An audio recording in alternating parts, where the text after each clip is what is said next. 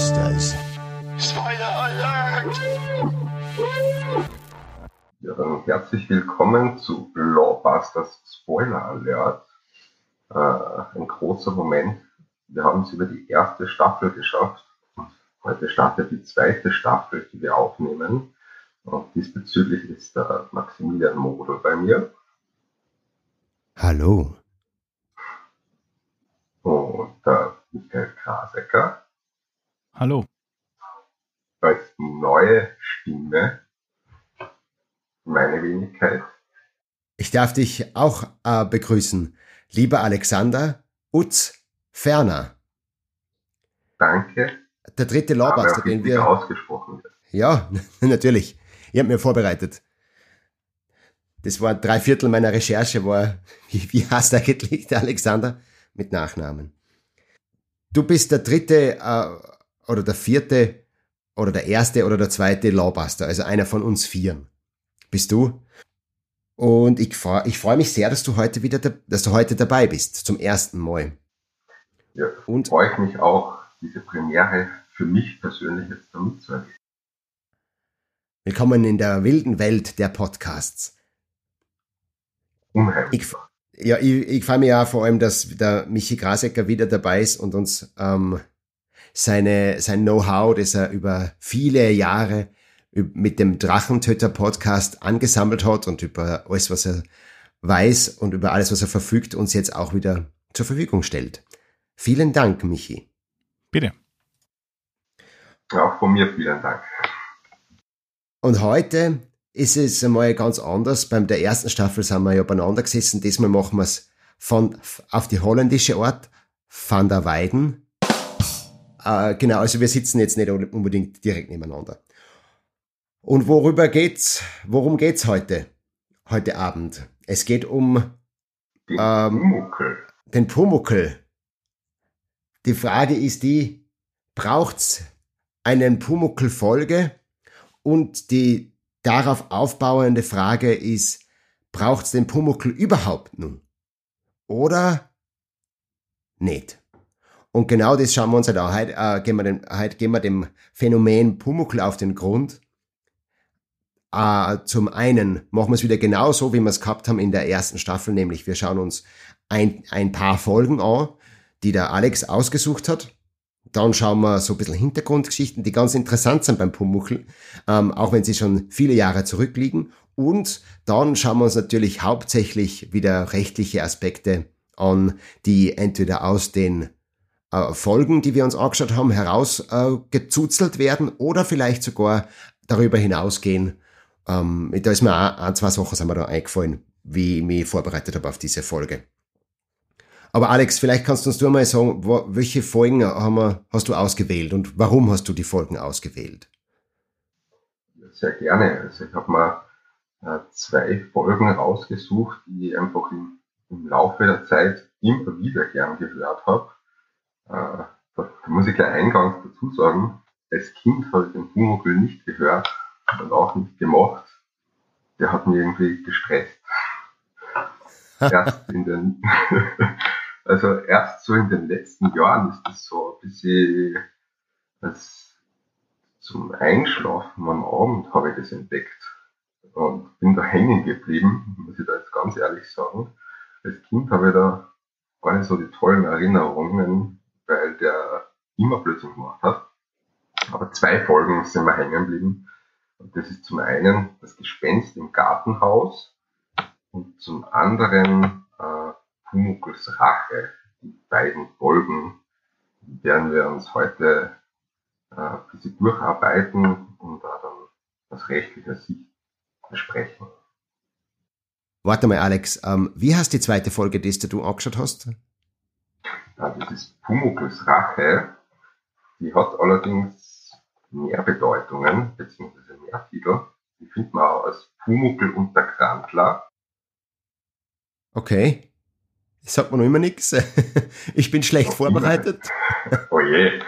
Dann, dann hast du wahrscheinlich den dritten Titel, unter dem sie bekannt ist, äh, gefunden. Die heißt dann wie? Ich habe mir angeschaut, Pumuckl und jetzt, jetzt heißt mir so viel, jetzt, jetzt bin ich ganz aus der Bahn. Irgendwas mit der unangenehme Kunde, na?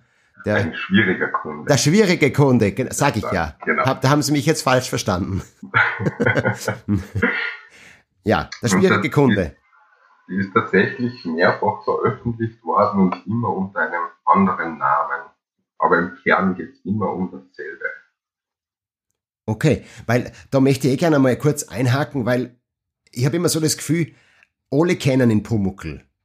Äh, die, sie wissen, wie der, wie der ausschaut, der ist irgendwie rothaarig, zerzaustes Haar, hat diese, dieses gelbe Leiberl an, grüne Hose, die ein bisschen so Hochwasserhose mäßig kurz ist, große Füße, große Hände äh, und äh, diese schrille, durchdringende und für mich irgendwie ziemlich geile Stimme vom Hans Klarin äh, wenn er keinen Körper hätte, würde er so reden oder hätte er so gesprochen. Äh, und ähm, aber ich glaube, als ganz zu Beginn war, und das möchte ich nur kurz vorweg äh, schicken, war der Pumuckl eigentlich ein Hörspiel. Also au- im Auftrag des Hörfunks vom, vom Bayerischen Rundfunk geschrieben von der Alice Kaut als nur zum Hören im Radio oder auf Schallplatten damals nur, in den 80er Jahren. Und erst später, dazu kommen wir dann, wir auch später, ist das Ganze zu einer, zu einer äh, Kinderfernsehserie geworden, das im, das im ersten gelaufen ist und dann auch im ORF und so. Das ist, finde ich, cool, weil Hörspiele äh, und Podcasts, so weit sind wir ja da gar nicht entfernt. Und äh, es ist, ja genau, und so, und, und eben auch diese, das hat mir nämlich auch, das hat mir auch taugt, der Aspekt vom Pumuckl, dass eben da ein Schauspieler dabei ist, der, aber ich schon erwähnt, der Hans Klarin, der, die, der, der nur mit der Stimme gearbeitet hat. Ähm, und, und das machen wir ja auch. In der Hinsicht sind wir da total auf Schiene. Und vielleicht, ähm, Alex, machen wir es zuerst, machen wir es jetzt so, dass wir mal über die, über die zwei Folgen reden und dann, ähm, also die Kurzinhaltsangabe sozusagen, dass alle ein bisschen dabei sind und dann können wir ja äh, auch ein bisschen über das quatschen, wie es uns, wie es uns gefallen haben, diese Folgen. Möchtest du vielleicht die erste zusammenfassen und ich dann die zweite, dass wir uns ein bisschen abwechseln? Machen wir, ja. Fein. Und dann fasse ich einfach mal kurz das Gespenst im Gartenhaus zusammen. Und zwar geht es darum, dass eine ältere Dame, die Frau Reinecke, die hat ein, ein Gartenhäuschen in, in einer Gartensiedlung und da hat sie sich inzwischen auch zurückgezogen, weil sie nicht so gern in der Münchner Innenstadt lebt. Aber es ist so, dass sie ähm, des Nachts merkwürdige Geräusche hört und beginnt dann an Geister zu glauben und ist richtig nervös. Das bekommt halt ein, ein Bekannter vom Meister Eder mit, bei dem der Pumuckl lebt und wohnt. Und der weiß auch, dass der Meister Eder da ein bisschen aversiert ist, was, was Geister und, und äh, Kobolde betrifft und Heinzelmännchen. Äh, und geht halt zu ihm mit der Dame und bittet halt um Hilfe, weil er ja so viel Erfahrung hat, der Meister Eder. Er tut das zuerst ein bisschen als ein Aprilscherz ab, dass man ihn da auf die Schaufel nehmen will, aber ist dann schlussendlich doch bereit, dass er mitgeht und sogar dann übernachtet im, im Gartenhäuschen und nimmt natürlich einen Pumuckl mit. Und es ist dann wirklich so, dass sie in der Nacht was scheppern hören und relativ unheimlich die ganze Sache ist. Und, aber sie lassen sich halt nicht aus der Ruhe bringen. Und am nächsten Tag suchen sie halt alles ab.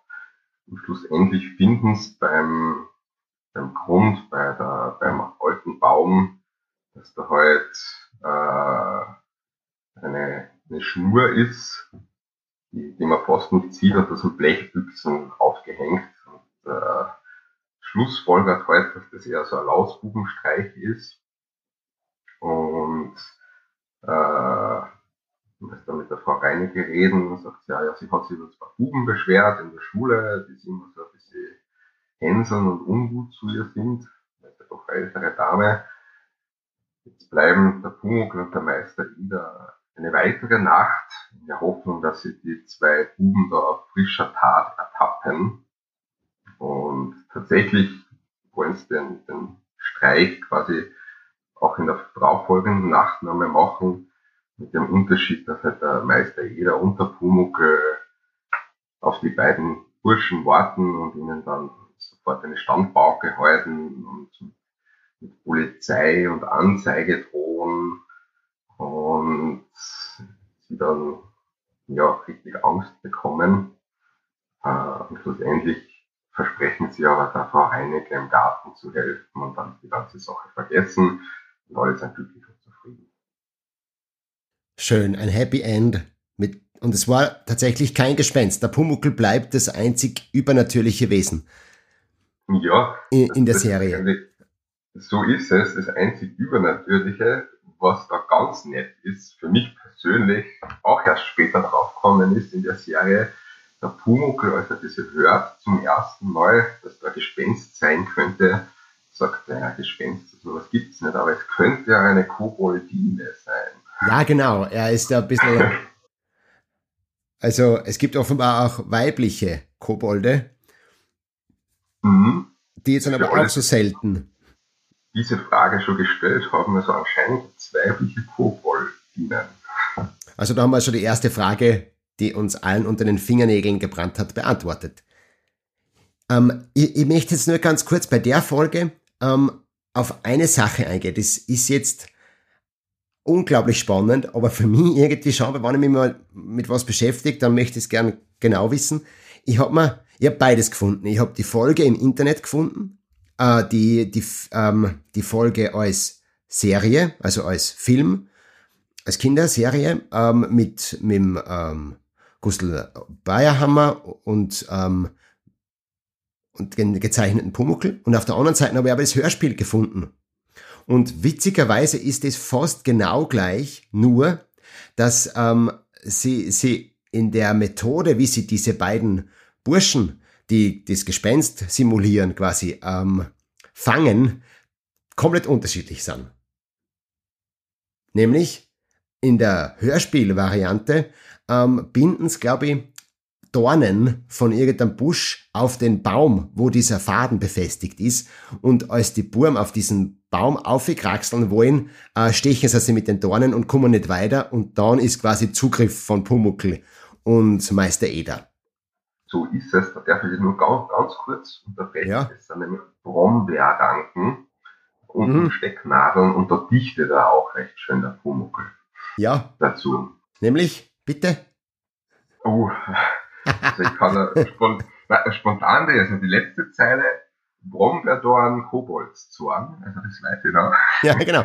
das ganze Gedicht kriege ich nicht mehr zusammen. Ja, das darf man sich dann die Leute anhören, weil man sie eh sehr leicht finden kann. Ja. Im Internet. Was aber der, der Unterschied zur verfilmten Variante ist, ist, ähm, dass die jungen Burschen dann nicht auf einem Baum kraxeln, sondern diesen Faden hinter am Wagenrad ähm, versteckt haben, also da so festgebunden und da dahinter ist so ein altes Wandel, ein Lavor, ein Schafferl, eine kleine Badewanne, ähm, die halt irgendwie als Dekorationselement in diesem Garten von dem Gartenhäuschen ist. Und in der, in dieser verfilmten Variante steigen sie in Wasser, das der Meister Eder eingefüllt hat in dieses Wandel. Und dadurch können sie quasi kurz gefasst werden. Und der, der Pumuckl spritzt dann mit mit äh, dem Gartenschlauch nass sozusagen. Was mich total ähm, äh, verwundert hat, weil ähm, man sicher die, das Hörspiel ist höchstwahrscheinlich wesentlich öder als die Fernsehserie, aber warum ändert man das? Ist, sind die Brombeerranken zu kompliziert gewesen für die Masken, für die Kostüme, also für die, für die Requisiteure? Oder war es doch zu blutrünstig dann? Hab mir ich gedacht ich, ich vermute, dass es damals zu schwierig war, wahrscheinlich da die, die, die Stecknadeln und Brombeerranken da äh, mit der Kamera aufzunehmen. Da ist dann die Badewanne mit dem Wasser offensichtlicher, wäre meine Vermutung. Kann gut sein. Ja, also das, das ist mir aufgefallen, weil da, also ich habe mir es nur da, haben wir das Hörspiel angehört. Da, da haben wir gedacht, das ist jetzt aber schräg, wie man dann die, die Serie angeschaut habe. So ist es, weil die zwischen der, der Veröffentlichung, der Erstveröffentlichung, die war 66, und der äh, Veröffentlichung äh, im Fernsehen, der Fernsehfolge, das war dann erst äh, mein Geburtsjahr. Äh, da liegen dann doch ein paar Jahre, also mein Geburtsjahr 88, jetzt wissen das auch alle. Ja, es sind über 20 Jahre dazwischen gewesen, quasi vom ersten Pumuckl erscheinen überhaupt in der Welt und dann äh, das Fernsehdebüt. So ist es. Also Im September. Zeit dazwischen. 88 voll, genau. Alles spannend. Ähm, die zweite Folge, die wir uns nur äh, zu Gemüte geführt haben, ist eben Pumuckls Rache oder der schwierige äh, Kunde oder wie Alex, Oder der Grandler. der Grandler, Der Grandler, ja. Und der Grandler, genau. Der Granzler, ist das jetzt der Umschreibung aus dem Bajuwarischen oder aus dem Österreichischen oder ist es einfach, äh, gibt es irgendeinen Hintergrund dazu? Warum das genau der Grantler heißt? Weil das ist ja doch ein sehr, äh, für mich als, als Österreicher, ein sehr österreichischer Slang. Ja, also, weiß ich nicht, Alex, meine Vermutung ist die, dass einfach in, dass das, dass der Sprache, dass die Sprache sehr ähnlich ist. Und dass da auch, ähm, zum Beispiel eben auch so, sogar in der Folge kommt ja das vor, dass, ähm, dass der Meister Eder, der muss da eine Kommode bauen oder so eine Garderobenablage oder wie sie es halt nennen. Äh, und da sagt er ganz am Anfang auch gleich, mein Gott, ist das kreislich. Und das findet der Pumuckl auch ziemlich lustig, dass er das Wort kreislich verwendet. Und kreislich ist ja auch so ein österreichisches Wort, oder so? Das ist gescheit kreislich. Also das ist vielleicht ein bisschen arg Dialekt, aber das, das ist auch sehr österreichisch. Vielleicht ist in der Mundart, im Dialekt, das sehr ähnlich. Ja, ich muss ja fairerweise sagen, für mich ist ja der Pumuckl schon etwas länger her. Und äh, ich bilde mir ein, dass, wenn ich jetzt richtig liege, äh, war jetzt das irgendwo in Bayern oder in München sogar die, diese Tischlerei oder war das irgendwo anders? Nein, ist in München, direkt in der, in der Wie, Wie, Wiedenstraße oder, oder heißt die Straße, wo die Schreinerei ist, glaube ich. Ich weiß nur, die, die Originalschreinerei haben es mittlerweile äh, abgebaut oder Genau. umgewidmet. Das ist jetzt ein Bürokomplex. Ja, aber ich habe jetzt nicht mehr gewusst, ob das jetzt in München war oder irgendwo anders. Es ist in München, ja, genau. Weil Das, das erklärt dann wieder das, diese Sprachgeschichte eigentlich. Genau, und es war ja der Bayerische Rundfunk, der das in Auftrag gegeben hat. Der Frau Alice Kaut, die den Pumuckl, die die geistige Mutter ist quasi vom Pumuckl, ähm, die hat ja zuerst diese Hörspiele geschrieben und das war alles für den Bayerischen Rundfunk. Deswegen auch, deswegen auch Grantler und Grausig, äh, Kreislig. Ja, ähm, ich, das, das, ist jetzt das passt eh ganz gut, weil wir jetzt gerade über diese, diese Straße geredet haben und dieser, der Establishing Shot mehr oder weniger von der Schreinerei, äh, ist ja immer dasselbe. Manchmal liegt Schnee, manchmal ist, äh, ist es schön, manchmal ist es das Wetter ein bisschen schircher, aber es ist immer genau gleich. Man sieht immer so leicht von oben aus der Vogelperspektive dieses äh, Haus, wo drauf steht eben, ähm, was steht drauf, Schreinermeister Eder oder so. Äh, und, und das mit dem Bogen, eine klassische Einstellung mehr oder weniger. Das, das Haus habe ich jetzt gerade vor, vorher noch, ähm, habe ich mir ein Interview angeschaut mit dem Regisseur von allen Fernsehserie-Folgen und den, sogar im Film dann nachher noch an, ähm, dem Ulrich König. Der hat überall Regie geführt und der hat äh, die Geschichte erzählt, dass tatsächlich in diesem Haus die Schreinerei wirklich drinnen war. Also da war wirklich ein Schreiner, ein Tischler im Endeffekt für uns der, ähm, das, also das ist tatsächlich eine Tischlerei gewesen und zwar Menschen, die dann nachher zur Alice Scout gegangen sind und gesagt haben, hey, kannst du nicht ähm, was erfinden für Kinder, sind bei diesem Haus, bei dieser Schreinerei vorbeigegangen und haben äh, da drinnen den Tischler arbeiten sehen und haben dann dadurch der Alice Scout gesagt, vielleicht kann da ein Tischler dabei sein und viele, viele, viele Jahre später, 20, über 20 Jahre später, haben es dann in derselben Straße, im selben Haus äh, den, den Großteil von dieser Film, von dieser Serie gedreht. Ist das nicht schräg? Das, ähm, Finde ich witzig, die Zufälle. Was ich nicht hatte. Ja, das zum Beispiel, das haben wir bei den Trivia schon, deswegen, ich habe das jetzt eingeschoben, weil wir gerade über das geredet haben. Äh, und äh, dieses Haus ist dann tatsächlich für die erste Staffel äh, ähm, zur Verfügung gestanden und dann war es so, dass dort, dass danach schon irgendwie halt das abreißen haben wollen, weil es schon baufällig war und was anders hingebaut werden hätte sollen. Und dann hat sich sogar der bayerische Ministerpräsident eingeschalten auf viele Anfragen von Fans von Pumuckl, ähm, dass er da einschreiten soll, dass das nicht abgerissen wird, weil nur eine Staffel geplant ist. Und dann tatsächlich haben es dann äh, 26 Folgen nur in diesem alten Abbruchhaus drehen können für die zweite Staffel und erst dann ist abgerissen worden und jetzt äh, ist es halt irgendwie ein ja, seelenloser Bürokomplex irgendwo in München. Äh, so viel zu dem, zur Drehlocation. Danke dir, lieber Max. Ja, bitte gern. Bleiben wir aber jetzt beim Grantler Rache schwierigen Kundenfolge. Es geht darum, der Meister Eder ist beauftragt worden, eine äh, Ablagekommode Garderobenteil zu, zu bauen, ähm, nach ge genauen Vorgaben von einem Kunden. Genau dem schwierigen Kunden, dem Steuerberater Schla wie Schladerer, Schladerer, Schlederer, Schladerer. Schladerer, ja. Schladerer heißt er, genau. Der Steuerberater Schladerer. Und der kommt halt am Morgen ein bisschen zu früh und äh, findet die Kommode vor und die, die passt halt für den äh, schwierigen Kunden Schladerer so gar nicht. Es sind keine Knöpfe als Griffe verbaut, sondern so Scharniergriffe. Ähm, Dann ist sie außerdem zu, äh, zu, zu unproportional. Er regt sie dann irgendwie so fünf Minuten über die Proportionen auf. Aber die Proportionen, Meister Ed, äh, Herr Eder, die Proportionen passen nicht so. Und er sagt ihm dann, er muss das alles neu bauen und es kein Knöpfe dran. Und dann sagt der Meister Eder, ja, aber das hat er ja eh alles eigentlich gesagt vorher. Aber der Kunde wollte das nicht. Und äh, die Proportionen hat er genauso eins zu eins quasi äh, genommen von dem Plan, der vorgezeichnet worden ist vom Kunden. Das ist also eine super, eine super Serie, da kann, kann man quasi sogar äh, Klausuren machen für der Just-Studenten aus, dieser, aus diesem Fall. Ja, so, Privatrecht 2. Privatrecht, ja genau. Ganz, ganz, also daher Gewährleistung, Unmöglichkeit, Irrtum, fliegt, da fliegt alles rund, rundherum gerade bei mir. Aber ja, bleiben wir mal bei der Geschichte. Werkvertrag. Werkvertrag, genau. ähm, Achtung, Acht, äh, Spoiler Alert, musst du sagen, nicht Achtung, Spoiler. Alex. Ich wollte jetzt nicht so richtig hinweisen. Das hätte ich schon danach gemacht mit Spoiler Alert. Ja, ja. Okay, okay, okay.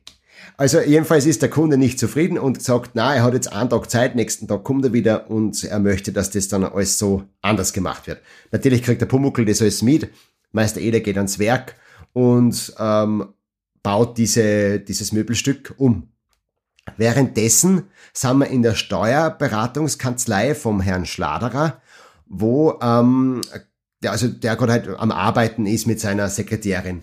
Und der Pumuckl ist aber so erbost und da so ein bisschen, da kommt der Beschützerinstinkt der, der Kobolde durch, ähm, dass er sie eben, und deswegen heißt wahrscheinlich die Folge auch Pumuckls Rache, ähm, bei diesem Steuerberater quasi einschleicht, unerkannt, weil er ja unsichtbar ist und dort halt allerlei Schabernack anstellt. Er lässt das, äh, das Schiff schweben, er schüttet die Tinte aus, er wirft die, die Zettel durcheinander, dass er richtige Wirtschaft ist und bringt den Schlader halt richtig zur Verzweiflung. Und auch die Sekretärin, über die möchte ich dann auch ein bisschen was sagen. Und währenddessen baut der Meister Eder diese Kommode neu. Und am nächsten Tag kommt dann der Schladerer wieder und ist aber irgendwie wie ausgewechselt, weil der Pumuckl äh, er ihm halt da so einen schlimmen Tag beschert hat, dann nachdem er so garstig war zum Meister Eder.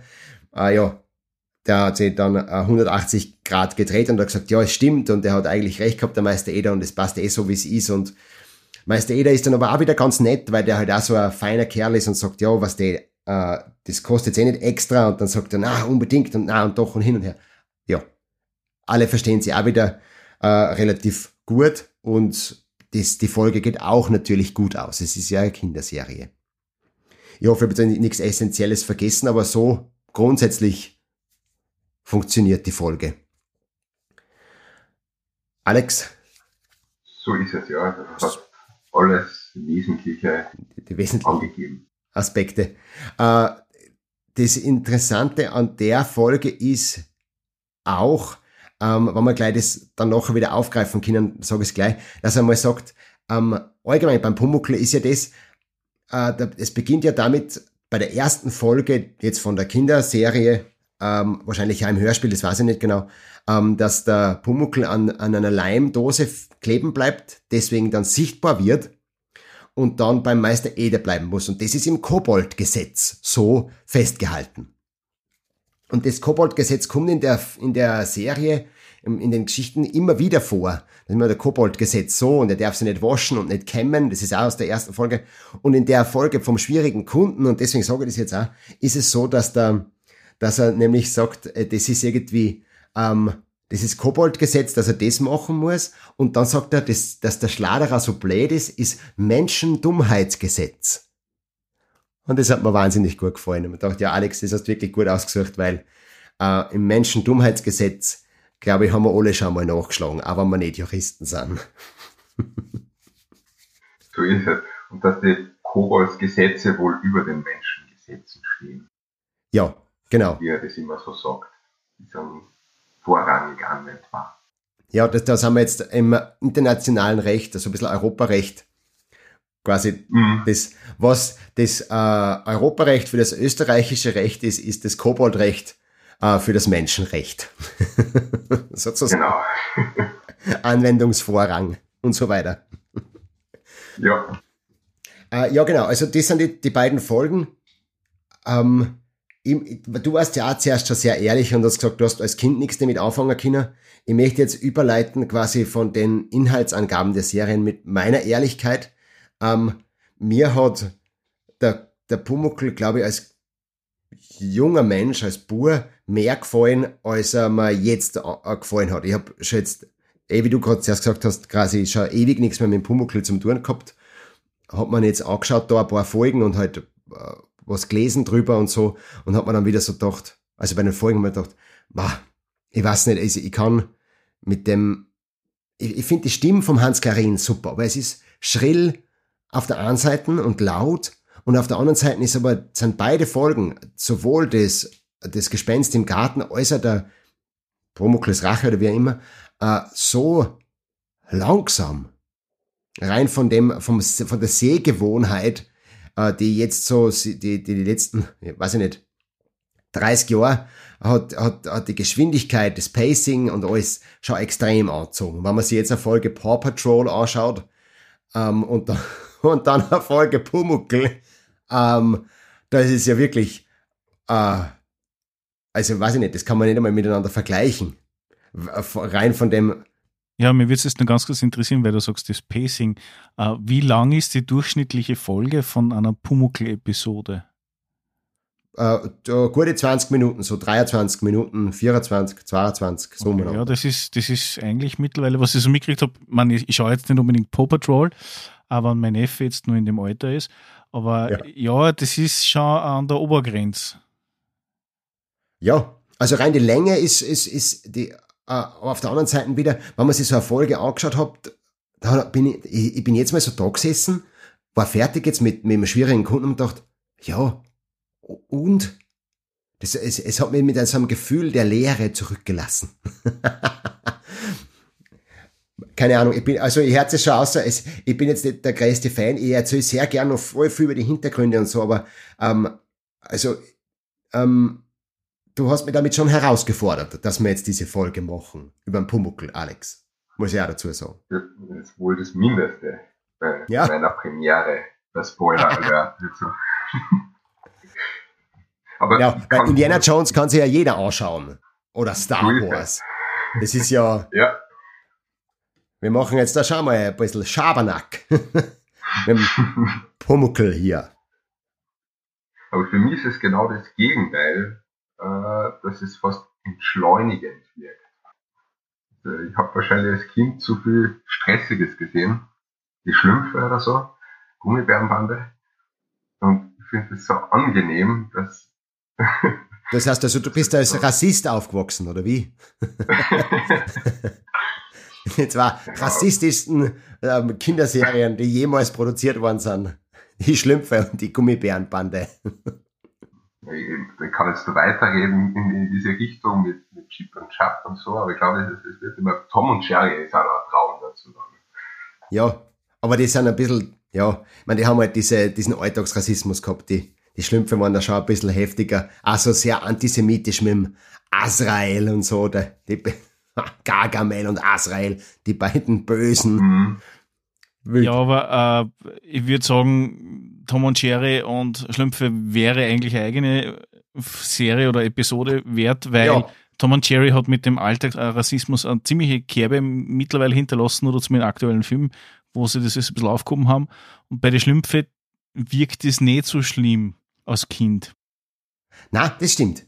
Äh, Da, da merkt man es eigentlich, was ich mir so erinnere, eigentlich auch nicht. Ja, da ist der, da sind die, die Charaktere im- viel mehr im Vordergrund. Äh, darf ich noch ganz kurz was anmerken zum Pumuckl als, als solches? Und zwar, ähm, es wurde am Anfang dieser Episode gesagt, dass es neben der eventuell, ich weiß es nicht, ist die dann auftaucht oder nicht, weiblichen Koboldin eigentlich kein übernatürliches Wesen gibt, bis auf die eine Folge mit einem Geist, der dann da ist oder auch nicht, keine Ahnung. Äh, ich weiß aber, und das ist mir dann gleich eingeschossen, es hat einen Kinofilm gegeben mit einem Ja. blauen Klabauter, wo Genau. sie, wann man nicht täuscht, über die Donau getuckert sind oder so. Äh, den, den Kinofilm als solches kenne ich nicht und habe ich auch nicht gesehen. Äh, es gibt aber auch eine, eine Folge mit äh, der blaue Kabauter, ähm, wo er tatsächlich auf einen, einen Weggefährten trifft. Der aber ein ähnliches Wesen ist wie er, der Pumuckl selbst, oder? Ja, ist ziemlich, ich, ich sehe gerade, weil ich gerade die Seiten offen habe von dieser Fanseite, von dieser Pumuckl-Homepage.de, das ist eine eigene Es gibt eine eigene Pumuckl-Homepage. ja, es gibt eine eigene Das muss man auch Pumuckl-Homepage. mal feststellen. Es gibt noch eine Pumuckl-Homepage jenseits von Wikipedia. Also die ist, die ist ganz eigen. Auf der war ja, die ist äh, super informativ. Da ist alles Pumuckl. Tatsächlich. Und da ist tatsächlich nochmal der Hinweis mit dem blauen Klabauter, also ich habe es nicht glauben wollen. Äh, es gibt es tatsächlich, tatsächlich und es hat mit dem Kinofilm eigentlich nichts von da, dieses, diese äh, Folge, für die du gerade erzählen wolltest, Alex. Genau. Und da, da, da will er ja tatsächlich den Meister Eder verlassen. Das ist als Kind ganz eine schlimme Folge gewesen. oh Gott. Ah, da kann ich mir Weil er glücklich ist, dass er einen, einen, einen Leiden, also einen Leidensgenossen, sage ich, einen, einen Weggefährten, diesen blauen Krabauter, diesen Schiffskapitän quasi findet und überglücklich darüber ist. Aber Achtung, Spoiler Alert, er kommt natürlich zu, zum Meister Eder am Ende. Weil er so nicht ohne ihn aushält. Ah, jetzt muss ich schon mal tief ausatmen. Ich hätte jetzt schon fast Also so einen ich- Tiefgang glaubt wie bei Bambi, wenn die Mutter dahin geht oder sowas. Bitte nicht. Ah. Ja. Herzlich willkommen, Aber- liebe Zuhörerinnen und Das- Zuhörer, am Tiefpunkt dieser Folge. Ja, das Bambi. ist mindestens nur so eine schlimme Folge, wo der Meister Eder den Pumuckl raushaut, weil er einen Diebstahl begeht.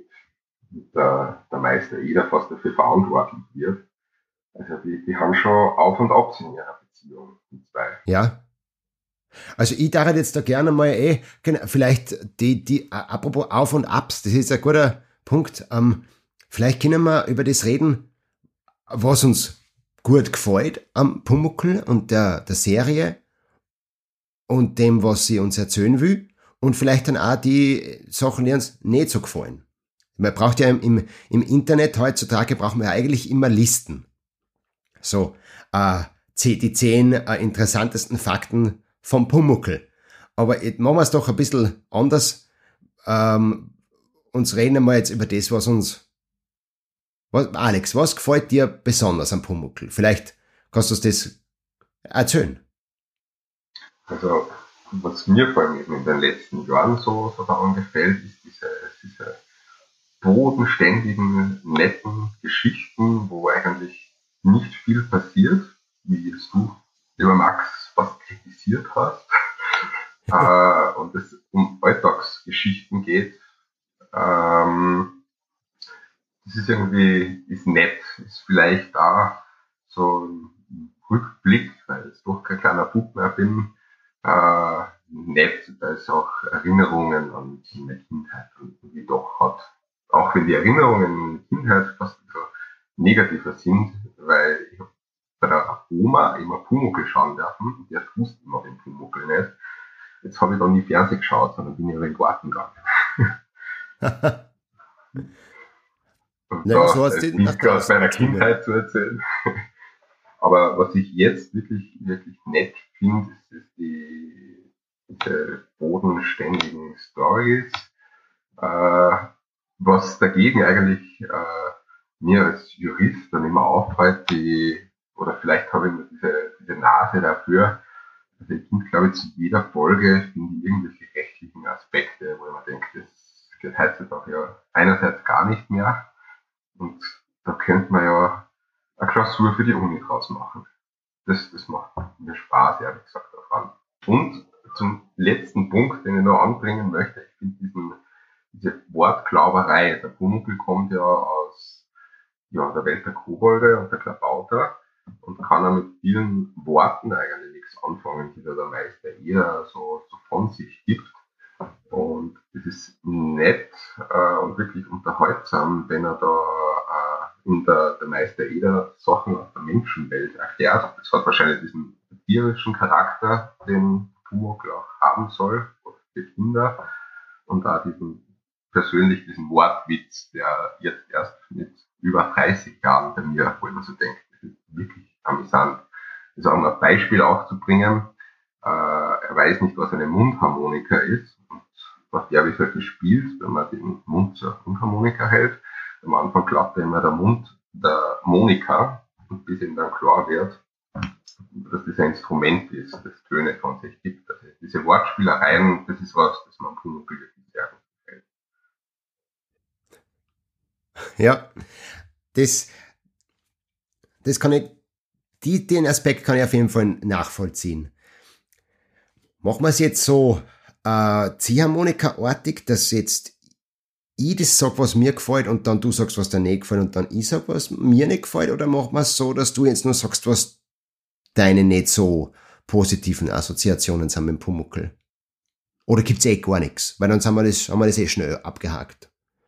Die eine oder andere, also ich würde gar nicht sagen negative Assoziation, aber um das vielleicht schnell abzuhandeln, äh, man merkt, dass die, die Folgen einfach wirklich alt sind, also teilweise so 50 Jahre und mehr.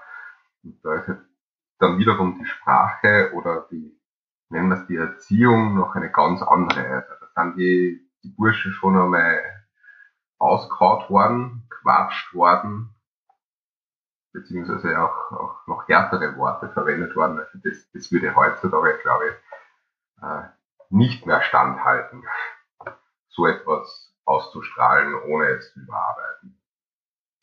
Das ist lustig, dass du das sagst, weil ich hab ein bisschen auf YouTube auch geschaut, was so von Pumuckl zu finden ist. Und da hat einer einen Zusammenschnitt gemacht vom Meister Eder, jetzt wenn er sich ein Bier aufmacht. Äh, Wie lang ist das Video? Eine Stunde? Nein, es ist gar nicht so arg lang, aber die Kommentare drunter sind interessant. Da ist halt auch das gestanden, was du jetzt gesagt hast. Das wird heutzutage gar nicht mehr gehen, dass wer quasi in einer Kinderserie da sie ein Bier aufmacht. Und dazu gibt's dann Oder auch eine so eine Zigarre Folge, wo, raucht. ja, ja, genau. Äh, Da, da, da macht er sich ein Bier auf, dann trinkt es aus und dann ist er sauer, dass das Bier gar ist und dann findet er zufällig nur eine zweite Flaschen Bier irgendwo in seinem, in seinem Werkzeug drinnen oder so. Und dann gefreut er sich recht und, und macht halt die auch nochmal auf mit irgendeinem ähm, Werkzeug von, das ist Tischlerwerkzeug.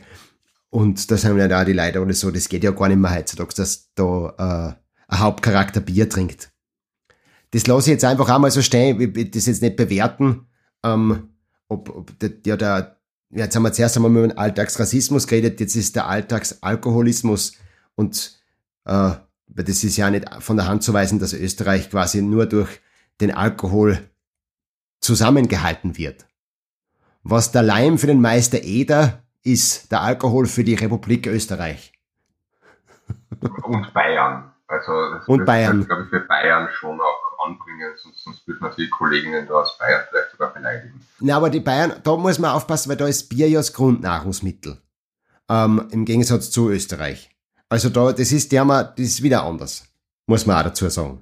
Und was wäre dann bei uns das Grundnahrungsmittel? äh, Dummheit. Nein, Jetzt wirst du weiß schon nicht. sehr politisch. Ja, Ja, deswegen hören wir jetzt auch wieder auf, damit in diese Richtung gehen. Äh, ich würde mal sagen, Brot. Ähm, in Österreich ist Brot Grundnahrungsmittel. Und Ja. Ähm, mir gefällt am Pumuckel, um jetzt äh, überzuleiten, ähm, vor allem das, was du auch schon erwähnt hast, ist diese, die, die, die Eloquenz oder die, die Wortspiele vom Pumuckel und auch das Hin und Her zwischen äh, Meister Eder und Pumuckel, das zum Großteil alles improvisiert worden ist von den beiden. Also da war das nicht so stark vorgegeben, sondern der Hans Klarin hat da sehr viel einfach äh, ja selber gefunden, während er das Ganze gesprochen hat, habe ich herausgefunden im Zuge der Recherche. Was mir total taugt, weil man das irgendwie auch so merkt, dass der Spaß gehabt hat, dran den Pumuckl zu sprechen äh, und dem, dem Charakter da irgendwie die Stimme zu leihen. Das ist total, das merkt man, finde ich, sehr, dass das, das sprüht so richtig vor äh, Leichtigkeit und vor äh, Freude, dass er das jetzt machen kann. Das ist immer, das ist irgendwie jedes Mal so. Alleine das beim, beim schwierigen Kunden, ähm, wie der Meister Eder sagt, dass der Steuerberater ist und dann glaubt halt der Pumuckel, dass der Steuermann ist und sagt dann, nein, es ist nicht Steuermann, der ist Steuerberater. Ach so, der steht dann da neben dem Steuermann und sagt ihm, ja, jetzt bist du weiter links, bist weiter rechts und so. Und ist total witzig, wenn er halt irgendwie so, ja, äh, die, immer das Erste, was ihm einfällt, sagt er. Und das ist halt selten, dieses spontane, haben wir es einfach aussehen, was mir einfällt. Und das finde ich cool. Das, das ist mir, das, das gefällt mir sehr. Und die Stimme vom Hans Karin habe ich ja schon gesagt, die ist, da bin ich ein großer Fan nicht unbedingt wegen einem Pumuckel, sondern bei mir war es eher Huibu, das Schlossgespenst. Da habe ich ja Kassetten gehabt als Bur, oder die habe ich eh sogar noch irgendwo, oder meine Mama hat's nur in, in meinem Kassettenkoffer. Uh, und da ist auch der Hans Klarin, ist das Huibu, das Schlossgespenst, und das hat mir halt total, total taugt. Da hab ich, das habe ich zum Einschlafen gehört, immer wieder und immer wieder. Und da ist halt auch der Hans Klarin, da ist er aufgegangen als Schlossgespenst. Das war so, die Stimme, bevor es den SpongeBob-Sprecher gegeben hat. Finde ich. Dass sie diese, das schrille, ohne Körper, nur in der Kopfstimme, Huibu, Huibu. Ja, das ist einfach großartig. Liebe ihn. Leider ist er schon verstorben. In seiner letzten Rolle war er ja der Huibu. Ja. Und es gibt da eine Folge, wo er der Sohn vom Meister Eder ist, also wo er der Eder Junior ist äh, im Film und, und sozusagen er äh, vor der Kamera im Pumuckl-Universum ist und jemand anderes spricht über den Pumuckl, habe ich gelesen. Ich habe die Filme auch nicht gesehen und ich möchte mich auch mehr auf die Serie konzentrieren und auf das Hörspiel und so. Ähm, aber finde ich auch spannend, auch schön. Wisst ihr, wie sie das gemacht haben, dass die Sachen vom Pumuckel bewegt werden können vor der Kamera. Die Real-Life-Gegenstände wie Tassen, Werkzeug, Schubladen etc. Oder Straußenei. Bin mir sicher, du hast es recherchiert. Ja, ich habe es recherchiert. Du hast vollkommen recht. Ich habe es herausgefunden. Ähm, und es ist, äh, man merkt es ja ein bisschen, bei manchen Einstellungen und bei manchen Gegenständen, vor allem bei schweren Sachen, merkt man es mehr als bei leichten Gegenständen. Ähm, äh, es ist mit einem, mit einem Faden geschehen, aber nicht so, wie man sich denkt, dass der Faden im Nachhinein dann ähm, wegretuschiert worden ist. Nein, sondern es ist mit einem Wolframfaden geschehen. Die haben Sachen auf einem Wolframfaden aufgehängt und der ist so dünn und so fein, dass er nur die Hälfte von einem Korn von einem Filmstreifen braucht. Und deswegen ist er vor der Kamera, damals die alte Art und Weise eben zu filmen, für alle, die es nicht wissen, ist nur aufgenommen worden auf, auf Filmstreifen, auf, auf haptischem Material.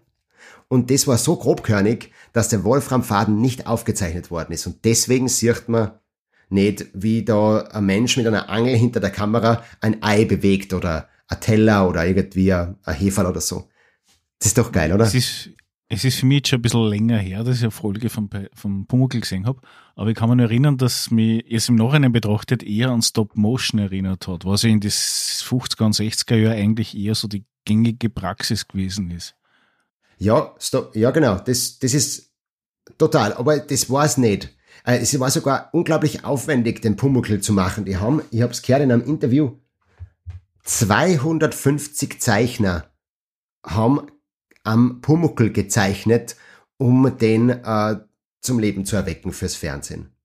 Das ist eine riesige Produktion gewesen eigentlich. Die haben eine eigene Halle gebaut, wo die Leute sitzen und zeichnet haben und so. Das ist sind Dimensionen, die, man sicher sind es jetzt nicht irgendwelche Renderfarmen in Indien für irgendeinen Hollywood-Blockbuster, aber es ist trotzdem eine Kinderserie. Man hat das irgendwie so, ja, nostalgisch im Kopf. Der Pumuckl, der hat irgendwie, ja, so ein bisschen Stop-Motion, alles so ohne großartige Schattierungen. Der war halt einfach 2D draufgeklatscht. Aber das war unendlich aufwendig, denn das zu machen. Deswegen war es ähm, äh, äh, immer wieder ein Aufwand, das zu produzieren. Es war sogar so, dass der Regisseur, der, der Ulrich König, die Idee gehabt hat, eigentlich, dass er den Pumuckl machen möchte und hat dann die Rechte nicht gekriegt. Ähm, also, für, dass er es halt verfilmt. Die, die sind beim ZDF gewesen. Und der Produzent, dessen Namen ich mir auch aufgeschrieben habe, das war der, haben wir das aufgeschrieben? Warte, lasst mir kurz nachschauen. Ich kann da aber sonst helfen. Das war der Manfred Ja. Koritowski. Der Manfred Das ist Koritowski. nämlich noch etwas zur, zur Pumuckls Rache, beziehungsweise dem Krantler, der ist dort verewigt worden in dieser Folge. Wie? Weil der Pumuckl die Steuererklärung äh, äh, des Produzenten ja, Vom Herrn Koritowski. Genau, äh, mit dem hinten äh, Fassel quasi, das schüttet er darüber aus. Darüber, und dann Na, sagt halt der, der Herr Schladerer, aber eh die Steuererklärung. Koritowski, ich fass es nicht. Das ist super. Das sind Details, die ich mag. Schön. Und der wollte das nämlich auch verfilmen. Und er hat es auch nicht gekriegt, die Rechte. Und erst später sind es dann wieder zusammengekommen, die zwei, bei einer anderen Produktion und haben es gesagt, äh, da hat der, der Manfred Koritowski gesagt, hey, kannst du was anderes von der Alice Kaut? Die ist ja eine sehr äh, vielschaffende Autorin gewesen, hat auch Theaterstücke geschrieben für Erwachsene und unterschiedliche Figuren erfunden und so. Und, und dann, dann hat der Ulrich König gesagt, na, von der müssen wir eigentlich einen Pumuckl machen. Und dann haben sie gesagt, hey, was, du willst ein Pumuckl machen? Pumuckl machen? Ich gesagt, ja, ich will ein Pumuckl machen. Ja, dann fragen wir doch nur, ob wir die Rechte haben können. Und zack, haben sie sich die Rechte gecheckt. Der Rest ist Geschichte. Und das ist cool. Ähm, der Manfred Koritowski ist übrigens äh, vor allem dadurch aufgefallen, dass er die Karl-May-Filme mitproduziert hat. Das ist cool. Finde ich. Ja, Der ist schon etwas länger im Business offensichtlich. ja, voll.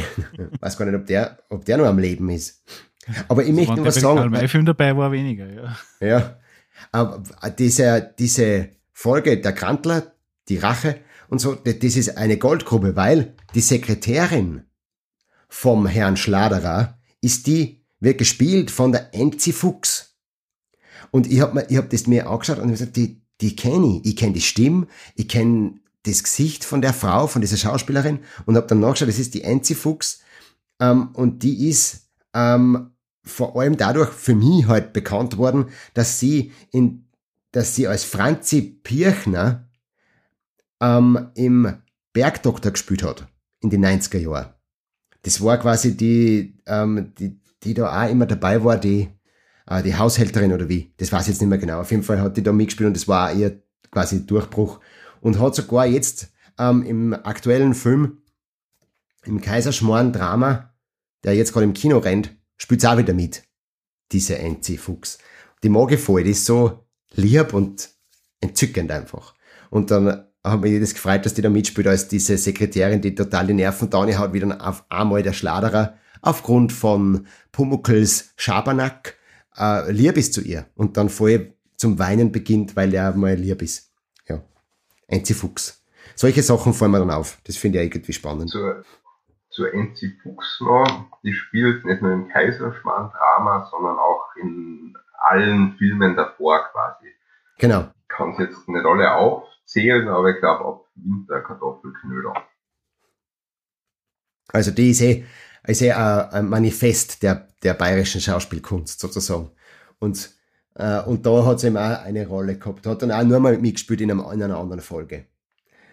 Enzi Fuchs. So, jetzt haben wir in einem wunderbaren Gespräch diese, diese Fakten, diese Trivia-Sachen außer, äh, also herausgezuzelt, sozusagen. Äh, jetzt können wir eigentlich, weil jetzt reden wir eh schon lang, jetzt machen wir eine Werbeeinschaltung und, und dann, und dann reden wir über die rechtlichen Sachen. Mir wird nur ganz kurz eins interessieren, und zwar, wir haben ja gesprochen gehabt über das Ableben, Ableben vom Hans Klarin. Wir ja. haben gesprochen über die NC Fuchs, die ja momentan noch immer sehr aktiv ist und sehr bekannt ist und eigentlich kennt sie jeder, wenn es kein vom Namen her Begriff ist. Ja. Aber sobald man sieht, weiß man, die kennt man schon seitdem er ein kleiner Hosenscheißer war. Ja. Ähm, wollt ihr nur irgendwie was diskutieren oder ansprechen über das Ableben vom Gustl Bayerhammer? Oder wollt ihr das komplett draußen lassen? Also ich, ich ziehe jetzt einmal, ich gebe es zu, liebe Zuhörerinnen, liebe Zuhörer, Wikipedia heran und da steht, dass er ein starker Raucher war. Dann hat er einen Herzinfarkt gehabt, hat abgenommen, Rauchen eingestellt und hat nicht mehr so viel gearbeitet. Und dann ist er mit 71, hat er einen Mittagsschlaf gehalten und ist dann an seinem zweiten Herzinfarkt gestorben. Leider, schon 1993. Machen wir jetzt die rechtlichen Aspekte dieser beiden Folgen. Ähm, Alex, mit welcher Folge möchtest du beginnen? Bevor wir vielleicht die zwei Folgen besprechen, ja. eine, eine grundsätzliche rechtliche Frage, die sich um den Pumuckl ergibt, gibt es da auch zum Klären. Äh, da kommen wir in das Sachenrecht, weil warum muss oder wem gehört denn der Pumuckl eigentlich? Da rede ich jetzt von, von dem Pumuckl tatsächlich und nicht als Urheberrechtsgründen. Weil es ist ja, ja dass er an, an der Leimdose kleben bleibt, hängen bleibt und dann muss er da auch einmal beim, beim Meister Eder bleiben. Das ist schon relativ übel. Wenn du eigentlich ein Kobold bist, der ganz gern herumspukt und, und Blödsinn macht. Und dann wirst du sichtbar und dann bleibst du bei dem dem halt diese Dose, wo er hängen geblieben ist, die Leimdose, bleibt er hängen. Muss, glaube ich, ein bisschen frustrierend gewesen sein für ihn. Und da, da hat man doch, da, da gibt sie als, als jemanden, der bürgerliches Recht unglaublich spannend gefunden hat und umso mehr das Sachenrecht schon ein paar rechtliche Fragen rund um den Begriff Innehabung, Besitz oder Eigentum. Für dich auch, oder? Lieber Max.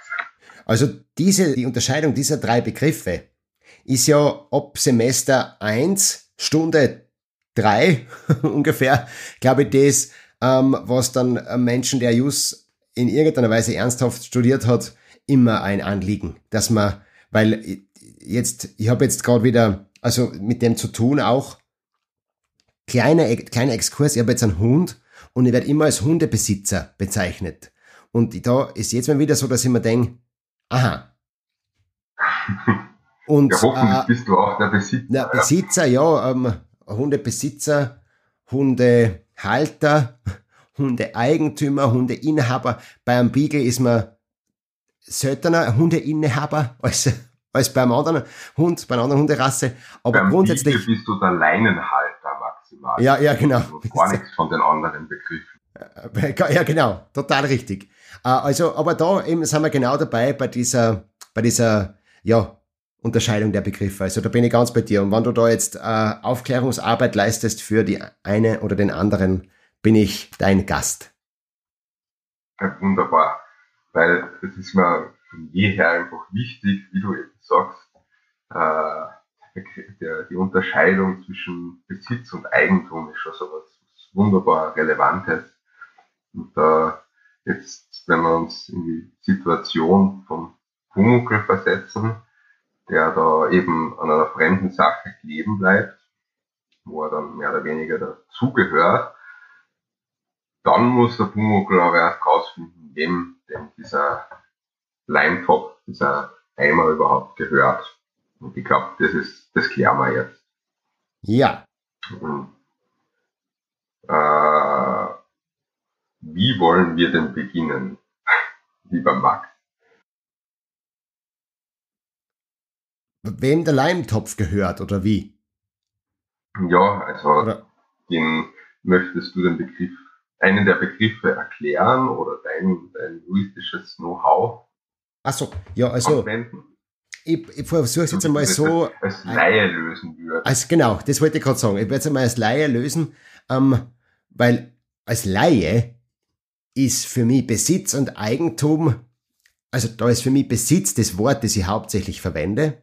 Eigentum ist was, das ich selten äh, vielleicht einmal so im, im Hinterkopf habe und Innehabung sagt mir gar nichts. Sozusagen. Also das, ich verstehe es, wenn ich Deutsch kann, dass das was heißt bezüglich des Hobby dabei oder nicht dabei, aber ich weiß nicht genau, inwiefern das verwendet wird. Juristisch gesehen. Also die da ich- Innehabung ist damit schon wunderbar erklärt. Ja, ja, genau, da, die hab's dabei. Also das ist tatsächlich das Einfachste, juristisch gesehen auch zu erklären, bei der Innehabung der Hobbys. Faktisch, haptisch bei mir. So ist es, aber ohne den Willen, sie zu behalten. Ja, da geht's ja noch gar nicht um den Willen, sondern das ist nur der, der, Genau. die, faktisch gesehen. Ähm, aber dann, und das, da geht ihm halt äh, oft dann ein bisschen die, die Hutkrempe hoch, als wenn man jetzt Juristin ist oder Jurist, wenn er sagt, ja, ich- das, ich bin der Besitzer von dem Auto, das, der, der Hausbesitzer oder der, ja, was kann man denn nur so im, im landläufigen Sprachgebrauch besitzen? Da, da, da kann man alles da besitzt man halt sehr viel. Zum Beispiel ein Hund. Aber Alex, meistens ist da was anderes gemeint damit. So, so ist es. Also beim, um, um die drei Formen nochmal vielleicht so anzugeben, also wir haben die Innehabung, die du jetzt schon wunderbar erklärt hast. Du hast man hat einfach die, den tatsächlichen Gegenstand in seinem Gewahrsam, aber man will den, den Gegenstand gar nicht behalten. Also ich, ich sage einfach zu dir, heute mal kurz das Buch, halt mal ein Pumuckl. Mhm. Dann muss aber nicht bei dir bleiben, äh, weil du hast eigentlich nicht den Willen, dass du ihn behältst. Äh, Naja. Anderes, na, du hast nicht den Willen, ihn zu behalten. Ah ja, okay. Sag jetzt mit Nachdruck. Ich habe den Willen, nicht den Pumuckl zu behalten. Ja, Gott sei Dank kann niemand meine überkreuzten Finger zu sehen, sehen gerade im Podcast. Nachteilig. Aber um jetzt äh, aufzulösen zwischen Besitz und Eigentum, das wird wirklich oft einfach laienhaft natürlich verwechselt wird. Also der Besitz ist etwas, wo ich, äh, ich habe die Sache auch in meiner Hand tatsächlich, oder muss ich gar nicht in meiner Hand haben. Da stören wir nämlich viel mehr auf den Willen ab. Ich möchte die Sache auf jeden Fall haben. Äh, und möchte sie auch behalten. Also wenn man jetzt ein, der Pumuckl was stiehlt, dann bin ich immer noch der Besitzer. Es sei denn, ich möchte ihm äh, den Bleistift freiwillig geben, wenn er mir den Bleistift stiehlt. Äh, ansonsten bleibe ich zumindest einmal Besitzer des Bleistifts. Äh, damit noch zu klären, vermutlich bin ich sogar der Eigentümer eines Bleistifts. Äh, das ist jener Aspekt, wo ich die tatsächliche, das ist eine wunderschöne, eine wunderschöne juristische Ausdrucksweise, ich habe die tatsächliche rechtliche Herrschaft über eine Sache. Äh, das ist de, das stärkste äh, Sachenrecht, das ich sozusagen innehaben kann oder über das ich herrschen kann. Ähm, und im Vergleich dazu, als Abschwächung des Besitzes, da habe ich die Sache nicht die ganze Zeit bei mir, aber dennoch immer den Willen, eine Sache zu behalten. Also ich hoffe, ich habe das jetzt halbwegs gut erklären können. Wie, wie, sind, wie sieht das unser Laie heute, Michael? Kennst du dich aus, wenn ich das so erkläre? Ja, im Großen und Ganzen habe ich schon eine Idee, was gemeint ist davon, ja. Genau, das, das, das, das Interessante ist halt einfach nur beim Eigentum, da, das ist das, was man eigentlich meistens mahnt, wenn man sagt, das ist der Besitzer. Da meint man meistens den Eigentümer oder die Eigentümerin. die, die, das ist dann der oder die, die eine, über eine Sache so verfügen kann, wie es halt will. Und auch die Sache zerstören darf, weil es ja ihr kehrt. Also das Kehren, unter Anführungszeichen, ist das, was das Eigentum juristisch umschreibt. Mir, mir kehr, ja. Äh, ich mein, damit möchte ich jetzt nicht sagen, dass wer sein Hund äh, zerstören darf. Das ist nämlich, äh, da gibt's wieder eigene Gesetze, die das verhindern. Aber bei äh, unbelebten Gegenständen, wie zum Beispiel der angesprochene Bleistift oder beim äh, Glas oder einem, einer Armbanduhr oder einem Sack Zement oder so, da kann man, da kann man das dann machen. Und man kann es auch aufgeben, das Eigentum. Interessanterweise. Derelinquieren. Ja, aber beim Auto und beim Haus bist du es dann ja nicht unbedingt, wenn ich das richtig verstanden habe. Oder du sagst, okay, der Begriff ist dafür dort, für einen Gegenstand oder für Ja. eine Sache, wo ich äh, alles machen darf damit, von Anzünden, Zerbrennen, Zerstören, was das ist. Ja, Äh, das trifft ja nicht auf ein Haus und nicht auf ein Auto zu, weil da, das unterliegt anderen Gesetzlichkeiten. naja, grundsätzlich, wenn das Haus, Alex, du kannst mir jetzt auch gerne unterbrechen, aber du kannst dein Auto schon zerstören. Wenn es jetzt nicht an oder wenn es nicht liest, zum Beispiel. Ähm, wenn du jetzt dir, du kaufst dir jetzt ein, ein, ein Auto und das gehört dir. Also du hast es gekauft von einem anderen und das ist lastenfrei und ohne irgendeinen Leasingvertrag oder sonst irgendwas auf dich übergegangen, nach dem österreichischen Recht, dann äh, bist du der Eigentümer des Autos und solange du jetzt nicht mit dem Autobrand wenn anderen in seinen Eigentumsrechten beeinträchtigst, kannst du das anzünden oder mit dem Hammer draufhauen, so wie dir das taugt. Du musst ja dann nachher das wieder entsorgen, aber das ist wieder nicht ein Eigentumsrecht. Also das Anzünden ist vielleicht schwierig, weil da haben wir wieder vielleicht Umweltschutzauflagen oder so, aber wenn Genau. du es mit dem Hammer oder äh, Vorschlaghammer vielleicht eher zerstören möchtest und du machst es nicht in der Nacht, sondern ganz normal untertags, kannst du das machen. Möglicherweise finden die Nachbarn nicht so prickelnd. Da denken sie, was, was macht der da mit dem Auto? Aber im Großen und Ganzen, wenn, wie der Max gesagt hat, es in dein vollständig dein Eigentum ist, lastenfrei ist, dann kannst du das mit deinem Vorschlaghammer malträtieren, so viel du willst.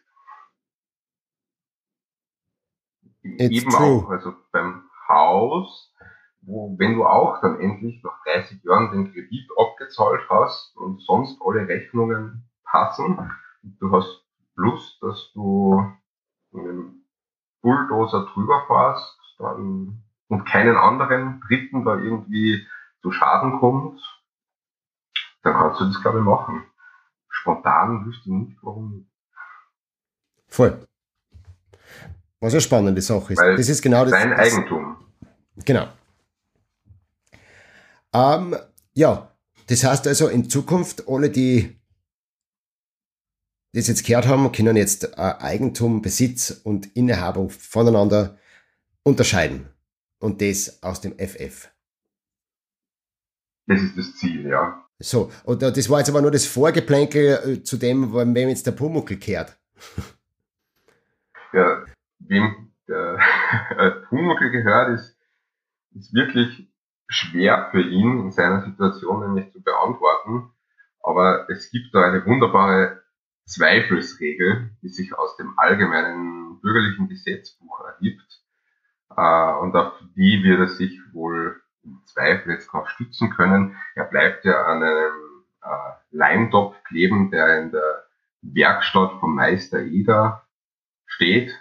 Es ist die Vermutung, dass der Leimtopf somit einem Meister Eder gehört.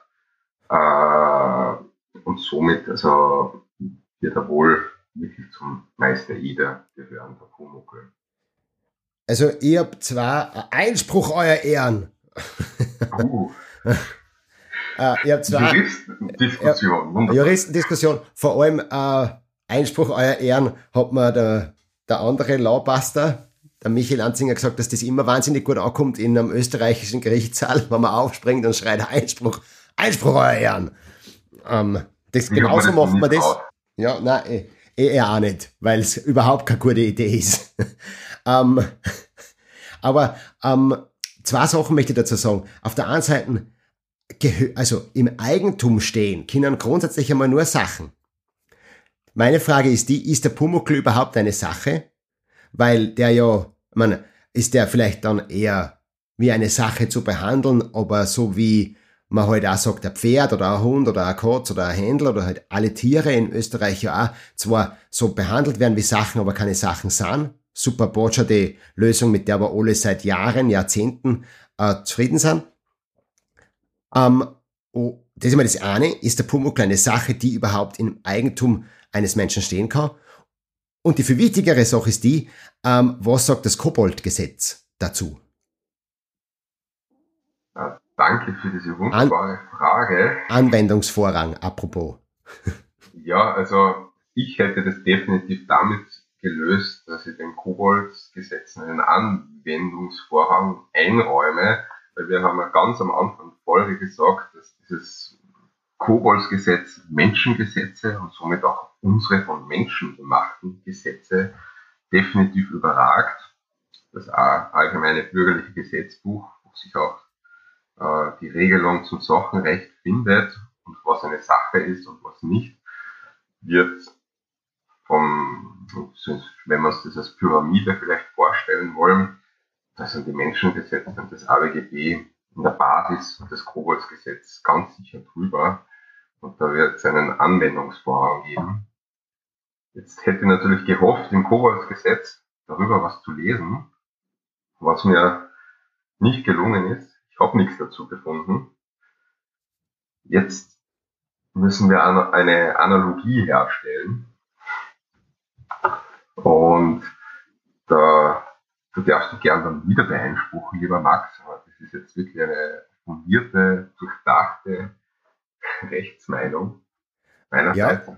Die, die müssen wir zitierfähig machen, glaube ich. Also das, das, die Koboldsgesetze sind ja sehr, sehr äh, weit oben angesetzt dementsprechend geben sie ihm viel Freiheit. Aber wenn ein Kobold so dermaßen ungeschickt ist und hängen bleibt an menschlichen Dingen, Menschensachen, dann wird er unter Anführungszeichen bestraft und muss dann äh, bei der äh, Person bleiben. Äh, und ich glaube, damit verliert er auch seinen, seinen rechtlichen Sonderstatus. Und glaube ich, wird er wirklich als Strafe, als, als Sache reduziert. Also das, also da können wir jetzt äh, schon wahrscheinlich eine eigene Folge draus machen, weil ja, ähm, das, das ist. Ich sage jetzt wild. ganz provokant, aber das ist jetzt, weil es ändert ja immer alles als Happy End, also das die erste Folge, wo er das passiert, wo er hängen bleibt, ist dann eigentlich schon kein Happy End mehr. Na, da ist aber dann die gesamte Serie steht dann darunter, dass du quasi die Sklaverei, so äh, der, der Sklaverei Tür und Tor öffnest. Mit dem, das, mhm. Ne, ja. und, und, außerdem sagst du dann auch, dass im KGB, und so nenne ich jetzt mal das Kobold-Gesetzbuch, sozusagen, ähm, dass das ja eine Vermischung ist. Da ist dann, da sind äh, privatrechtliche Sachen drinnen, aber Vorschriften, aber auch strafrechtliche Vorschriften drinnen. Jetzt, ähm, jetzt haben die Kobolde, ich, ich verstehe jetzt nicht besonders viel von der Kobold-Gesetzgebung als solche, aber glaubst du, dass die nur ein Gesetzbuch geschrieben haben, wo alles drinnen steht? So. Ja, also das glaube ich. Das ist ah, ja. ein, ein allgemeiner Werk. Leitsatz gebend. Also ich denke da dann ganz gern an, an, an äh, wenn man an dieses Parallel aus Flucht der Karibik und diesen, diesen Kodex, den die Piraten ja. gehabt haben. Die ja. kommen ja aus der Klabauter Szene. Seefahrt ja. Gegend und somit sind wir da ganz klar drinnen. Okay, verstehe. Ja, dann ähm, finde ich es trotzdem drakonisch, diese Strafe. Dass man zu einer, dass man von einer, von einem Rechtssubjekt zu einem Rechtsobjekt de degradiert wird, nur weil man bei einer Leimdose kleben bleibt. Ist. Weil er sehr drakonisch, weil er ja auch den, den, den Menschen so eine ganz eigene Welt freigibt, vor der wir nichts wissen. Und somit die Koboldswelt mit den Koboldsgesetzen in Gefahr bringt. Und deshalb, glaube ich, ist diese wirklich drakonische Strafe in dem Fall Sagt geeignet, jetzt erforderlich und angemessen. Angemessen, wollte ich gerade sagen. Wahnsinn. Das heißt, im Sinne der Generalprävention auch notwendig. Mehr oder weniger. Ja, So. also somit haben wir, haben wir jetzt auch öffentliches Recht, Zivilrecht und Strafrecht wunderbar vermischen. Ne? Abgedeckt. Ja, wir, Ja. Bleiben, wir, wir sind uns also alle einig, dass im Pumuckl das Recht geschirrt und auch Ja, genau. äh, rechtlich gedeckt ist. ah ja. Ja, okay. Gut. Also ich finde, jetzt haben wir uns äh, ausgiebig über äh, dieses Thema im KGB und die drakonischste Strafe überhaupt unterhalten vom, vom Pumuckl, das im Recht. Jetzt können wir vielleicht noch überleiten auf die einzelnen Folgen und da uns auf so ganz zentrale juristische äh, Gegebenheiten konzentrieren. Vielleicht fangen wir an bei der, ähm, bei der Folge mit den vielen Namen Pumuckls Rache, der Grantler oder der schwierige Kunde. Und da, ähm, ja, lassen wir die Steuerberatungssachen einfach einmal so ein bisschen beiseite. Da findet man sicher nur äh, andere spannende Filme oder Serien. das war der Witz der Folge. Spannende Steuerrechtsserie. Bitte, liebe, lieber Zuhörer, liebe Zuhörerin, wenn du dich angesprochen fühlst, wenn du eine Idee hast, welche Serie die spannendsten steuerrechtlichen Aspekte hervorbringt, schreib uns einen Kommentar oder eine Mail. Oder schick uns die Brieftaube. Aber äh, Alex, warum du hast ja gesagt, du hast die, die Folge bewusst ausgewählt, nicht nur weil es die am schönsten zum Einschlafen bringt, sondern auch weil sie juristisch relevant ist. Ja, vor allem, die ist nicht nur juristisch relevant, also das wäre, wie wir jetzt schon kurz angedeutet haben, äh, für, einen, für eine Studentin oder Studenten, glaube, ist es eher die Albtraumfolge, weil es eine wunderschöne Klausur hergibt. Ähm, was man, was da einfach heraussticht und so, so, so, so nett passt jetzt vom juristischen Gedanken ist, da gibt es einen, einen Steuerberater, der Herr Stahlerer, der gibt eine Kommode in Auftrag und gibt dem Schreinermeister da ganz genaue Vorgaben, wie er das haben möchte. Äh, der macht, der Meister jeder macht es auch so und dann kann das abholen, dann passt ihm das Ganze hinten und vorne nicht. Da kann man sich über den Vertragsschluss bis zur Gewährleistung, Schadenersatz, also ich glaube, da kann man sich über alles austoben. Bis zu der Frage hin, ähm, Verzug wäre genauso eine Überlegung. Damit es jetzt nicht ausufernd wird und wir da nicht äh, fast die, die Aufgabe der Universität übernehmen, haben wir wir uns einfach nur äh, Gedanken darüber, wie das mit der Gewährleistung ist, weil das so ein, das ist was Klassisches, das hat man auch in meinem Alt was ich jetzt halt noch rausbekomme, im Alltag. Äh, also Gewährleistungsrecht ist was, was uns, glaube ich, alle schon in irgendeiner Form einmal betroffen hat. Ja, Und zwar, wir sagen, der Vertrag ist, ist abgeschlossen worden. Äh, es ist jetzt auch übergeben worden, um das da ein bisschen zu adaptieren, damit wir aus dem Verzug wegkommen. Was vielleicht der eine oder andere Jurist, äh, Juristin, die sich unseren Podcast anhört, einwerfen würde. ja, ich hab Ah, schon räuspert gehört jetzt die Leute. Der, so, Ja. ah, Und, und darum redet man vom Mängel. Also äh, gibt's Mängel bei dem Ganzen. Äh, da hast du, Max, ja erzählt, Griffe, Knöpfe, da ist was schiefgegangen. Ähm, was wäre so das Erste? Ist mir das übergeben worden? Schau ich mir das an. Was, was ist das Erste, was man da machen könnte? wenn man jetzt nicht glücklich ist. Was, was würdest du sagen wieder? ich als der absolute Beginner und Laie äh, in jeder Hinsicht ähm, würde, würde sagen, wenn mir das nicht passt, was mir der Schreiner gibt, dann würde ich sagen, äh, das passt mir nicht, Schreiner. Ja, also, Also, ja, oder wolltest du auf das jetzt hinaus, die, die, das, dass ich das rüge, dass ich den Mangel rüge? mhm. Ähm, äh, ja, genau. Also dann, ja, da ist eine Menge Rüge. Also da haben wir doch etwas offenkundigere Mängel.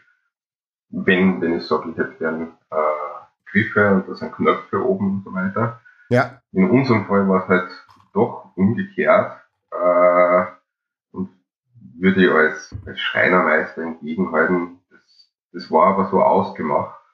Pech gehabt. Jetzt wird das wahrscheinlich, was würdest du wieder entgegenhalten? Boah, da bin ich jetzt, Ich bin ich bin am Ende oder meiner. und da, Wird da als Laie ganz ein bisschen dazwischen Ja, grätschen. Grätsche. bitte. Und zwar im Sinne von, war es mündlich oder schriftlich, was Danke. definiert worden ist, wie die Arbeit? Uh, Danke. whoop, whoop, through the roof. weil, weil der Meister jeder, wie er so ist, würde halt sagen, am Anfang, naja, und bei dieser Folge doch ein bisschen laut auch wird, würde er sagen, ja, das war so nicht ausgemacht, wer weiß es. Ähm, und da wichtiger Input für, für Just-Beginner, äh, den man, was jetzt man da entgegenhalten muss, ein Vertrag kann auch mündlich zustande gekommen. Der muss nicht unbedingt schriftlich sein, aber wie man es an dem Fall wunderbar sieht, empfiehlt sich dann doch die Schriftlichkeit. Ansonsten wird es ganz, ganz schwer zu sagen, was war denn überhaupt ausgemacht. Aber wunderbar äh, Einwand, lieber Kasi, danke. Gut gemacht. Du darfst weiterhin unseren Podcast aufzeichnen. Also, Also immer schauen, dass man alles schriftlich macht. Aber es gibt, naja, es ist ja so, man muss ja dazu sagen, in der, Ser- in der Folge gibt's schon äh, gewisse Art von Schriftlichkeit. Vielleicht jetzt nicht so, wie man sich vorstellt, mit äh, Kaufvertrag und alles ist aufgedröselt in, in einzelnen Abschnitten, Paragraphen oder was auch immer. Aber der Herr Schladerer bringt ihm ja eine Zeichnung. Also einen Plan. In der, in der Serie, okay. Im Hörbuch ist das leider an mir vorbeigegangen. Ah, okay. Das ist interessant jetzt wieder. Aber in der, ihr habt die, ihr habt die ist gesehen, die Folge. da, ja, das, das ist klaffend, würde ich sagen. Es ist tatsächlich so, dass der, dass der Meister Eder dann äh, in, der, in der ersten Begegnung mit dem Herrn Schladerer gleich sagt, ähm, na, das ist genau so aufgezeichnet und das ist jetzt nämlich wirklich der klassische Fall, ähm, also der klassische Sachverhalt für eine Klausur oder zumindest für, ähm, für äh, ja, einfach ein Beispiel in einer Vorlesung oder einer Übung. Es ist so, der Meister Eder holt dann den, die Zeichnung hervor, wo genau aufgeschrieben ist, wie die, diese Kommode oder das, das Werkstück halt hergestellt werden muss, mit sogar mit äh, Zentimeterangaben, wie lang, wie breit, wie hoch, tief und so weiter, das alles sein soll. Und dann geht halt das Gespräch, er spitzt sich dann zu, es eskaliert leicht und dann holt der Meister Eder sogar noch ein Farbmuster heraus, wo drauf steht, also wo quasi unterschiedliche Farbschattierungen drauf sind, so wie man es halt kennt. Ähm, und, und das legt er dann drauf auf dieses, auf dieses Möbelstück und sagt, schauen's, genau die Farbe haben sie ausgesucht. Genau die, da ist sie. Und äh, also recht viel mehr äh, geradeaus geht's eh nicht, sozusagen. ähm, ist das jetzt äh, schriftlich genug für die, Alex? oder, oder noch immer nicht? Na, das, das dann, dann nehmen wir jetzt, adaptieren wir nehmen wir eine Schriftlichkeit an. Da, dann wollen wir davor aber noch eine, wirklich was, was Spannendes in dem, dem, der Sache noch anführen für fortgeschrittenes Privatrecht. Wir haben nämlich noch eine wunderbare Besonderheit. Es liegt da ein sogenannter Werkvertrag vor. Da Ja, gibt's eine wirklich wichtige und relevante Sache. Es trifft äh, den, den Werkunternehmer, den Meister Eder, eine Warnpflicht. Wenn da der Laie, der da unbedingt sein Kastler, so wie er sich vorstellt, geschreinert haben will äh, und den Plan schon mitbringt, schriftlich, äh, dann muss der Meister Eder eventuell warnen, wenn das nicht ganz so funktioniert, wie sich das der Laie vorstellt. In unserem Fall hat er die Farbe sehr genau angegeben und so weiter. Das ist, das ist was Optisches. Wir beginnen von aus, dass, dass das hält, das ganze Kastel. Aber es war mir jetzt einfach wichtig, mein noch vorhandenes Wissen aus Zivilrecht anzubringen, ehrlich gesagt. Na, kriegst du Plus, Ja, Alex. danke. Ich hoffe, danke. die Professoren, die dich unterrichtet haben, früher einmal haben sie das jetzt gehört und denken sich so, mal schau, der hat sich das gemerkt. Die Warnpflicht. Ah, das ist mir immer so wichtig gewesen in meinen Vorlesungen. Jetzt mal sage ich, merkt euch die Warnpflicht und der, der Alex Utz, wie ich ihn liebevoll in Erinnerung habe, da hat er nur, da hat er nur Utz-Kassen damals, der hat sich's gemerkt. Ja, das ist wirklich hängen geblieben. 1168a ABGB. Schaut mal, da gibt's sogar eine, da gibt's sogar einen Paragraph dazu. Ich bin ja, ich bin begeistert, ich bin entlaubt. Ja. Eine Frage von außen. Muss diese Warnpflicht durchgeführt werden mündlich oder darf sie auch mündlich durchgeführt werden oder muss sie oder sollte sie am besten schriftlich durchgeführt werden, zwecks der Belegbarkeit? Da kommt wieder der, der Praktiker in mir auch durch. Da ist wohl die, die Schriftlichkeit unbedingt empfehlenswert. Im späteren Streitfall ist es viel angenehmer zu sagen, ich habe eh darauf hingewiesen, dass das so nicht funktioniert, aber der Kunde wollte es so. Ja. Gut, äh, in unserem Fall ist es jetzt aber mit dieser Warnpflicht ist jetzt nicht, es ist ja nichts Tragisches passiert. Er wollte ja nicht, dass die Kommode nur ein Bein hat oder so oder nicht geschraubt ist, sondern nur geleimt, der, sondern er hat halt einfach gesagt, er will keine Knöpfe, sondern diese komischen Griffe. Äh, ja, und das schier ist, damit muss er irgendwie leben, würde ich jetzt einmal sagen. Wenn er sagt, äh, er möchte gerne eine schiere Kommode haben, dann kriegt er eine schiere Kommode. Sozusagen. So ist es. Nein, Entschuldigung, nicht schier. Der, kreislige, eine kreislige Kommode will Kreislig. Naja, äh, ja. Die, die, die, Kommode muss ja vermutlich in eine Steuerberatungskanzlei reinpassen, also ja. Ja. Da kann es kreislich sein. Da kannst du kannst schon kreislig, da kannst du mal kreislig sein. Und um jetzt zur Gewährleistung zurückzukommen, ähm, was, was, was so die Möglichkeiten denn dann sind, auf die man sich berufen kann. Äh, ein wichtiger Faktor ist einfach einmal, wenn ein Mangel vorliegt und um das Ganze jetzt, damit wir das nicht zu weit in die Länge ziehen, äh, sagen wir, dass auf dem Plan äh, die Griffe als Knöpfe angedacht waren und tatsächlich ist es passiert, dass da versehentlich Griffe raufgekommen sind. Dann haben wir ja einen Mangel, weil es nicht vertragsgemäß gemacht worden ist. Ähm, dann gibt es Möglichkeiten, wie man das Ganze beheben kann. Und ein ganz wichtiger Begriff ist da ganz allgemein einmal verschuldensunabhängig. Sprich, es ist einfach immer zu machen. Verschuldensunabhängig heißt, der weiß der ESA hat drauf vergessen, hat es übersehen, hat es absichtlich gemacht, Pumuckl hat es in der Nacht gemacht, das spielt alles keine Rolle.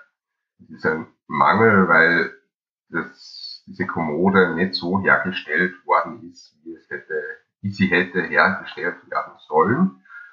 Dann gibt's primäre und sekundäre Gewährleistungsbehelfe bin mir sicher, der Max weiß noch ganz genau, welche das sind.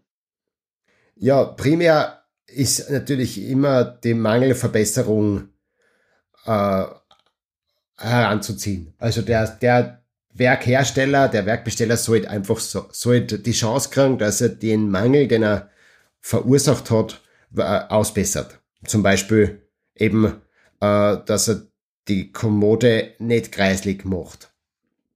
In dem genau. Also das, es geht um äh, ja, entweder einen Nachtrag des Fehlenden oder die Verbesserung oder den Austausch. Wenn es jetzt gar nicht zum Verbessern geht, der Mangel, wenn man, man, man sagt, ja gut, die, die Kommode ist so kreislig, dass sie nur durch die, den Austausch mit einer neuen Kommode, die nicht kreislig ist, unkreislig gemacht werden kann, dann muss man halt das machen. Ähm, das sind die, die primären Gewährleistungsbehelfe. Ich habe mir das immer gemerkt, damals mit der Mangelbeseitigungschance sozusagen bevor man den Vertrag angreift oder irgendwas anderes, soll man zuerst einmal schauen, dass man es so herstellt oder so verbessert, dass passt, wie es äh, von Beginn an hätte passen sollen. So ist es. Und erst für den Fall, dass Verbesserung oder Austausch nicht gehen, untunlich sind, da kann man natürlich bei dieser spezial angefertigten kreislichen Kommode schon sagen, Austausch eher nicht Verbesserung vielleicht, äh, kommt man dann zu den sekundären Gewährleistungsbehelfen. da gibt's die Preisminderung und schlussendlich die Wandlung. Das ist so die Ultima Ratio. Ultima Ratio, danke. Äh, die dann zur Anwendung käme. Also die Preisminderung, da wird dann einfach ein gewisser Betrag davon vom vereinbarten Kaufpreis abgezogen. Dann haut es schon hin und man stellt noch ein Trag Bier dazu, dann passt's. Ein gutes Augustinerbräu, da passt's. Genau. ja. Und erst wenn er drei Trager Bier reichen würden, dann, dann greift man, wie du schon gesagt hast, mit dem Vertrag an, man wandert. Das heißt, der Vertrag wird aufgelöst, das Ganze wird Wobei man da ja wirklich äh, besonders aufpassen muss, dass bei die, dass die Wandlung nur dann möglich ist, wenn es ein nicht äh, unbeachtlicher Mangel war. Also wenn es jetzt zum Beispiel, weil jetzt vor allem da, ich bin schon so lange nicht mehr im Hörsaal gestanden, aber es gibt halt einfach Fälle, wenn jetzt die Auflösung des Vertrages nicht unverhältnismäßig ist im Vergleich dazu, dass man aufrechterhält zu dem Mangel selbst, ähm, äh, dann, nur dann kann man wandeln. Man kann nicht einfach jeden Vertrag da äh, ja wahllos quasi willkürlich äh, rückabwickeln. So ist es. Und in, also in unserem Beispiel, um das jetzt quasi zu Ende zu bringen, ja. würden wir auch schon bei der Verbesserung aussteigen. Im Kern wäre es so, dass einfach statt den Knöpfen äh, die Griffe drauf zu machen sind. Es gibt zwar eine Diskussion zwischen den beiden, diese, diese Löcher, die sie da ergeben, aber das wäre über die Verbesserung äh, ja. Ja. Oder wir, wir machen es uns ganz leicht, in der, und in der, weil in der Fernsehserie ist es so, dass er einfach die Blende komplett neich macht. Der hat dann gar keine Löcher mehr, sondern das, der macht dann einfach ein neiches Bretel, schneidet zu und tut die, die Knöpfe drauf. Ah, das ist die Gewährleistung. Das hat mir schon immer Spaß gemacht. Ich bin, ich bin schräg, gell, die Gewährleistung. Super. Ähm, ich muss jetzt sagen, wo wir jetzt das durchbesprochen haben, was dann aber alles hängen geblieben ist bei mir, bin ich fast ein bisschen stolz. Das ist ja super, gell? schon lange nichts mehr damit zu tun. Ja. aber vielleicht sagt es dem einen oder dem anderen was, der, der das jetzt auch, das, der beim Professor Reischauer gemacht, Rudolf Reischauer, äh, und da habe ich das ganz genau lernen müssen. Da habe ich mir sogar ein eigenes Skriptum gemacht mit gewährleistungsrechtliche Aspekte. Und da haben wir das auch gemerkt mit der Mangelbeseitigungschance. Das war Professor Reischauer besonders wichtig und hat auch das mit der nicht unbeachtlichen wesentlichen Mangel so. Und der hat dann immer die ersten Fälle gehabt. Also da kann man ja auch noch, noch lang reden über das, äh, ist das überhaupt die Abgrenzung zur Unmöglichkeit. Das war ihm ganz wichtig. Kann man, also Gewährleistung und Unmöglichkeit war da, das war oft auch bei Klausuren ein, ein Problem. Würde jetzt zu weit führen, aber war sehr spannend. Da ja, können wir sie gleich wieder dazu sitzen zu so einem Fall und den lösen. das mache ich halt. Statt, statt am Film. Statt, halt schauen wir, nein, schauen wir halt nicht einen Film an. Oder nur, nur, nur Pumuckl-Folge. Nein, ich, ich löse halt nur wieder den Fall mit der 12 Megapixel Spiegelreflexkamera. Alex, gehen wir weiter zu, ähm, zum zweiten Fall, beziehungsweise zum, zum Gespenst im Garten. Wir haben es ja geschafft, dass wir die Serie und äh, also vor allem die, die einzelnen Folgen schon ziemlich vernachlässigen. Gehen wir nochmal zurück zum Garten. Da haben wir jetzt gesagt, äh, da, das war kein Gespenst, sondern es waren zwei, äh, ja, die, die zwei Burm, die waren sauer auf diese Frau Reinecke, glaube ich, weil, weil die irgendwie zum Direktor gegangen ist. Oder so. Wenn ich mich richtig erinnere. So ist es, ja. Und dann wird einer aber, weil sie eben diesen Lausbubenstreich gespielt haben, vom Meister Eder damit gedroht, dass mindestens ein Jahr ins Gefängnis kommen und dann auch noch Jugendarrest, weil es unter 18 sind und so. Und natürlich da, wenn man das hört, so, ja, sie kommen ins Gefängnis und es kommt Jugendarrest und so weiter, äh, da schrillen ja die, äh, die, die Alarmglocken, die juristischen, sozusagen.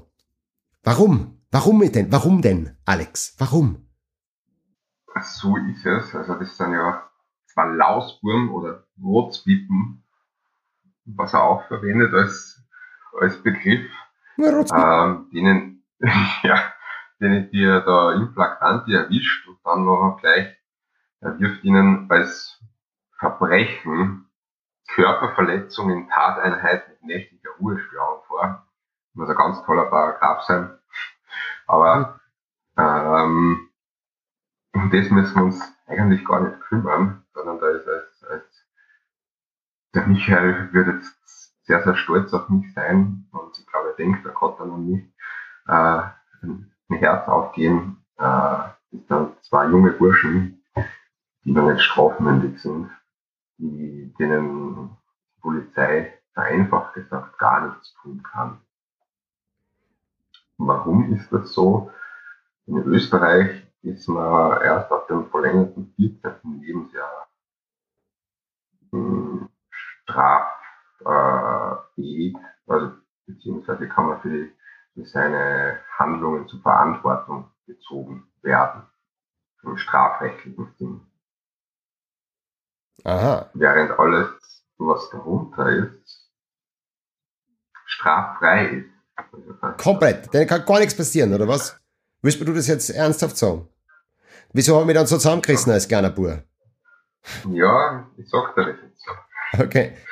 Ähm, muss ich aber dazu sagen, darum betone jetzt das Strafrecht so ganz besonders.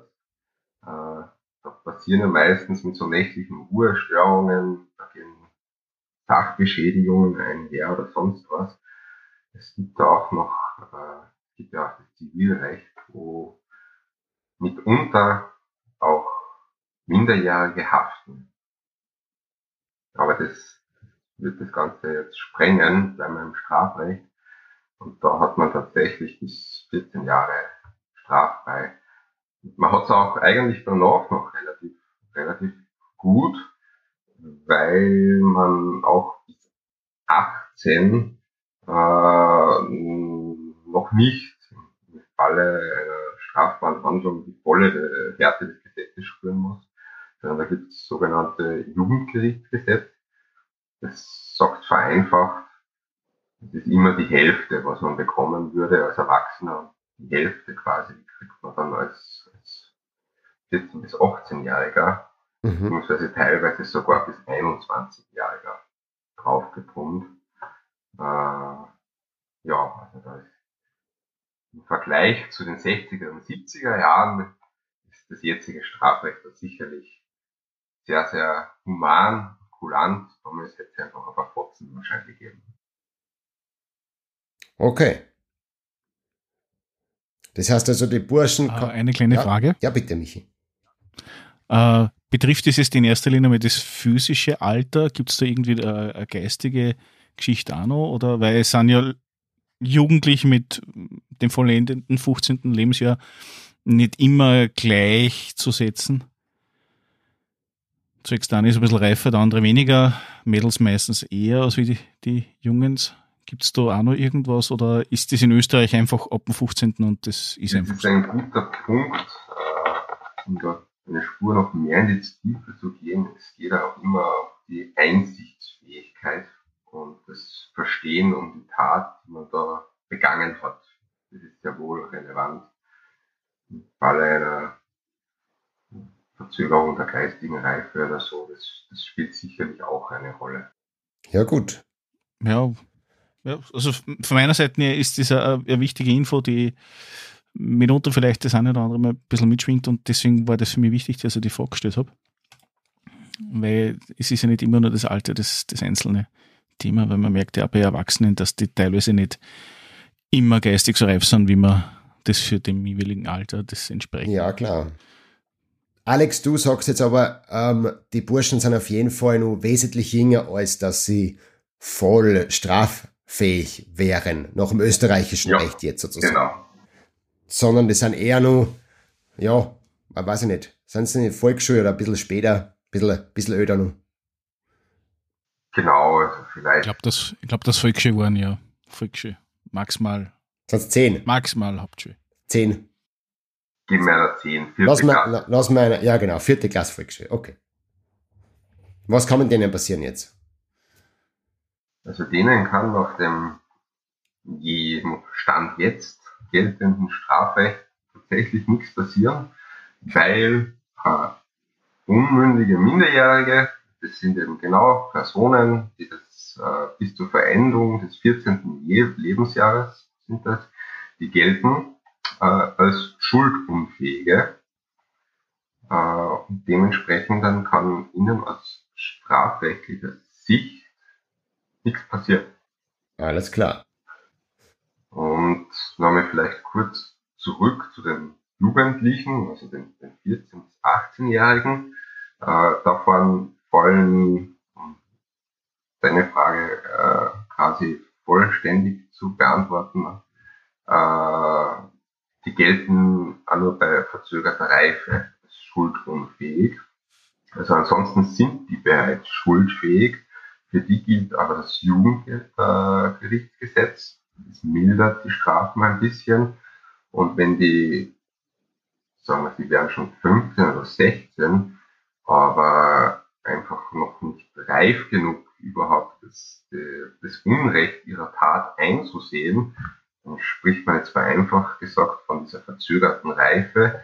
Und dann wären sie da auch zwischen 14 und 18 Jahren noch schuldunfähig.